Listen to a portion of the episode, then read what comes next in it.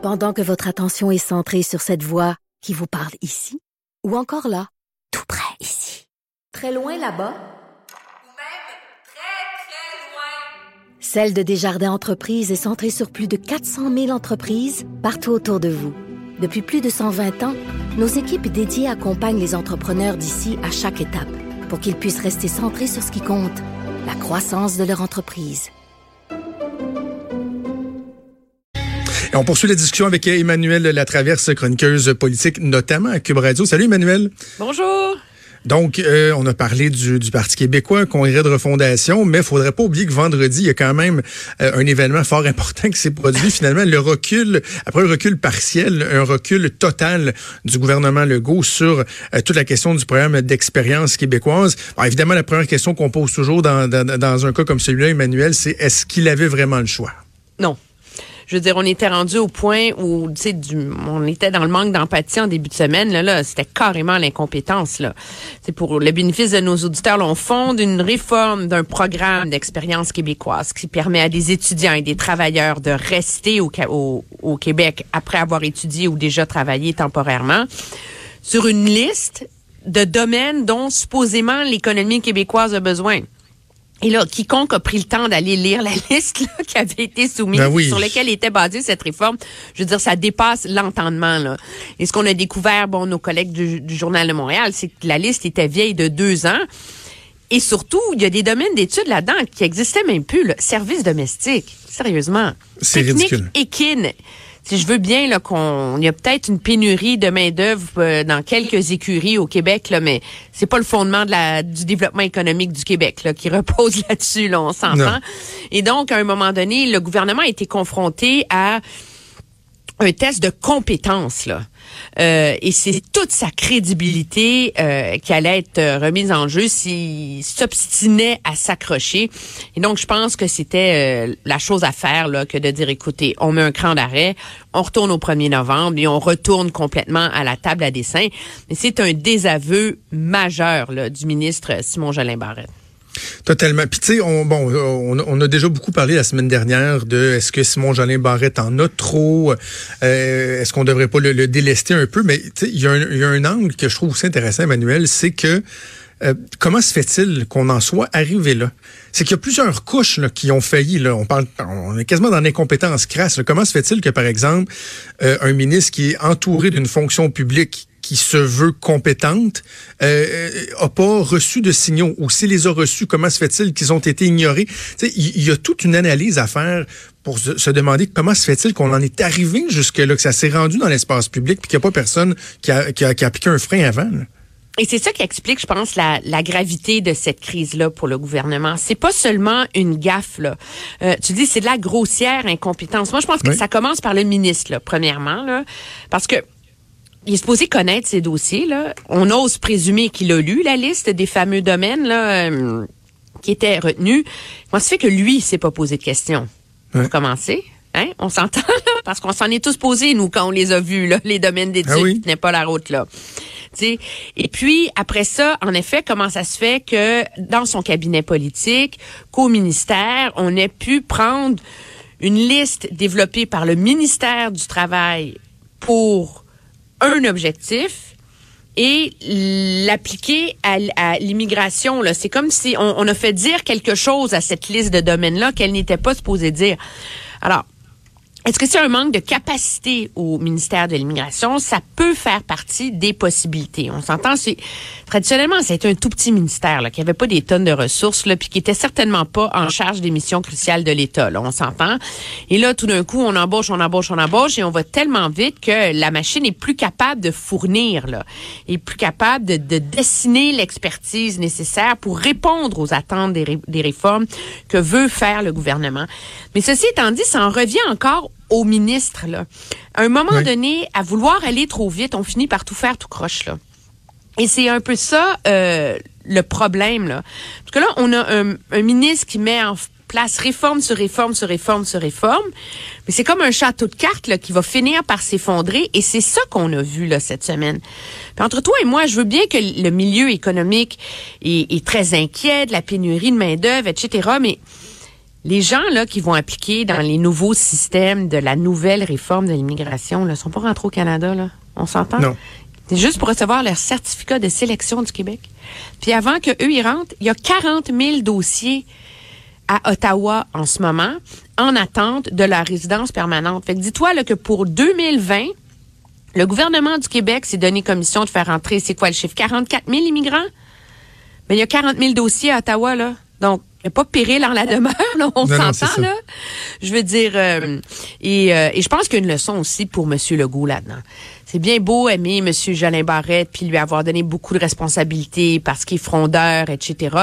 Mais c'est aussi la responsabilité du premier ministre euh, et de son cabinet d'encadrer, euh, de mieux encadrer euh, les ministres et peut-être aussi de mieux les surveiller. Là. Parce que je pense pas que M. Legault a aimé passer la semaine à défendre son ministre pour se rendre compte finalement qu'il s'était royalement mis les pieds dans les plats toute la semaine.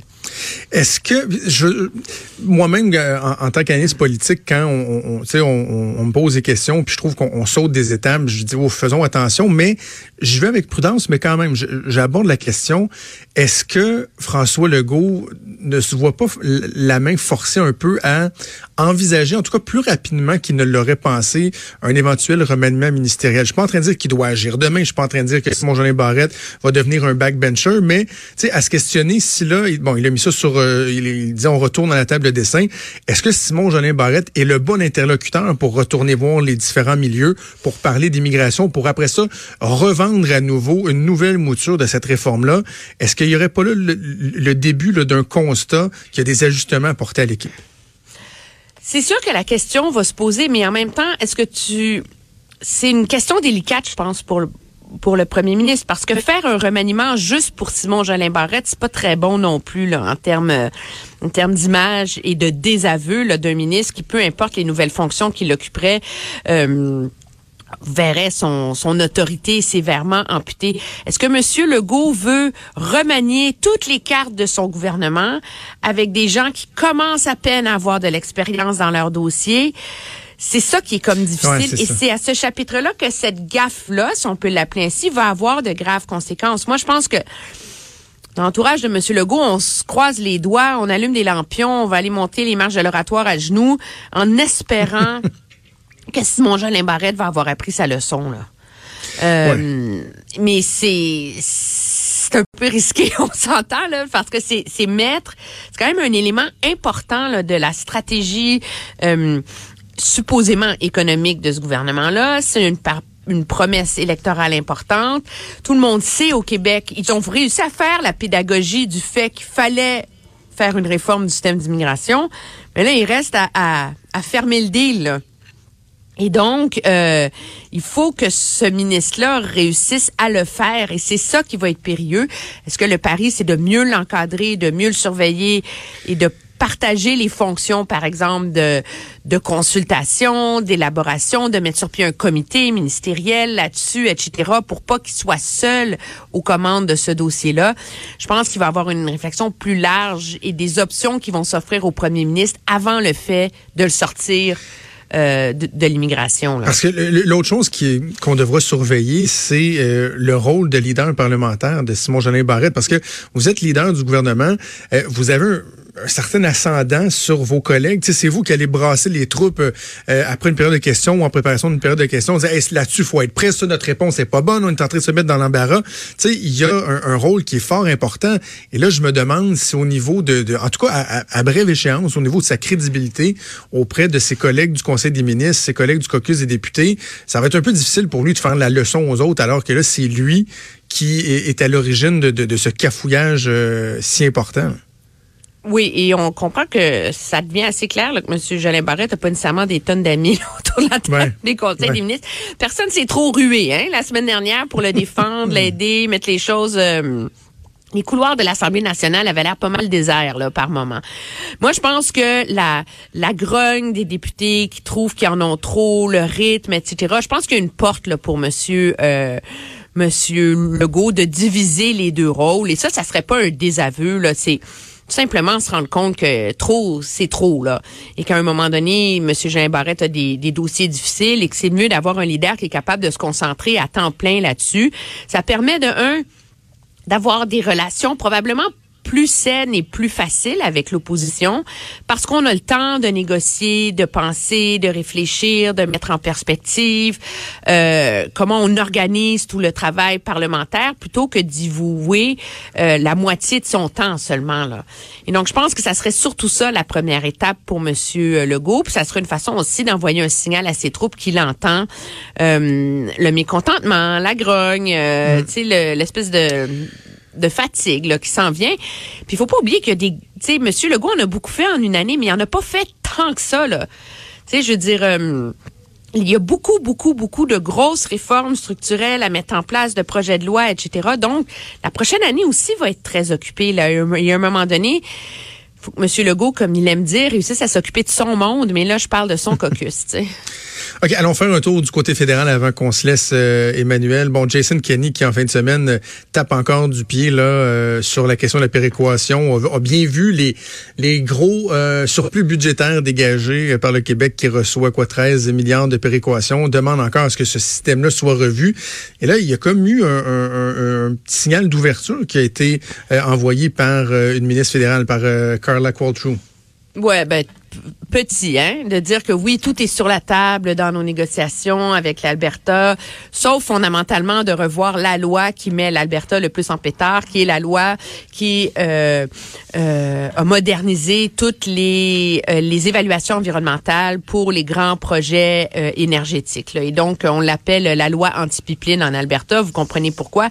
Ce qui est intéressant, c'est que Monsieur euh, Kenny, qui est très habile, hein, euh, ressuscite dans le contexte actuel euh, des vieilles idées sur l'autonomisme et l'émancipation albertaine. Dans un gros discours en fin de semaine, là, il a mis de l'avant, il a annoncé qu'il va mettre sur pied un comité qui qui va se pencher sur des façons d'affranchir l'Alberta du reste du pays, donc d'avoir sa propre son propre service de police en région, un peu comme la SQ au lieu d'avoir la, la, GRC. Euh, aussi euh, collecter ses propres impôts au lieu de les envoyer à Ottawa comme le font toutes les provinces euh, comme le Québec. Et, euh, et se doter de son propre régime de pension donc et se retirer donc du régime de pension du Canada. Donc c'est c'est vraiment là, ces, trois pans euh, d'autonomie que le Québec a auxquels songe l'Alberta. C'est pas nouveau. Le Ralph Klein avait déjà évoqué l'idée, Stephen Harper non, aussi. Euh, et donc, mais c'est une façon euh, d'envoyer un signal, je crois, que euh, que M. Kenny est prêt à revoir ses liens avec le gouvernement fédéral, qu'il va être plus autonomiste, mais c'est aussi une façon de calmer la grogne dans sa propre province. Hein. Euh, de un, M. Kenny craint de, que ce mouvement séparatiste en Alberta ne prenne de l'ampleur. Donc, de donner cette ouverture d'autonomie, c'est une façon de calmer la grogne. Et c'est un gouvernement qui, pour équilibrer son, son budget, euh, a fait des compressions majeures là, dans son, son premier budget là, en termes de services sociaux, de santé, d'éducation, d'éducation postsecondaire, etc. Donc, il n'y a rien de mieux là, pour faire oublier la colère des gens là, que de taper sur Ottawa. Ça, ça aide toujours. On fait la même chose au Québec aussi. Mais que de donner un autre projet. Parce qu'il y a une porte de sortie à nos problèmes. Là. Vous voyez, là, je vous fais miroiter une nouvelle Alberta. Donc, ça permet d'engager la réflexion vers un autre angle. Et je pense que objectivement, M. Kenny est pas fou. Il le sait que c'est beaucoup plus euh, porteur et réaliste d'agir sur ces fronts-là que euh, de faire un référendum sur la péréquation sur lequel objectivement il n'y a aucun pouvoir. C'est un programme fédéral. Alors, c'est une façon de se donner une, une marge de négociation auprès de son propre électorat, mais aussi face à Ottawa. Ça va être à suivre un beau casse-tête pour euh, Justin Trudeau en perspective. Emmanuel, merci. On se reparle vendredi. Ça me fait plaisir. Au revoir. Salut.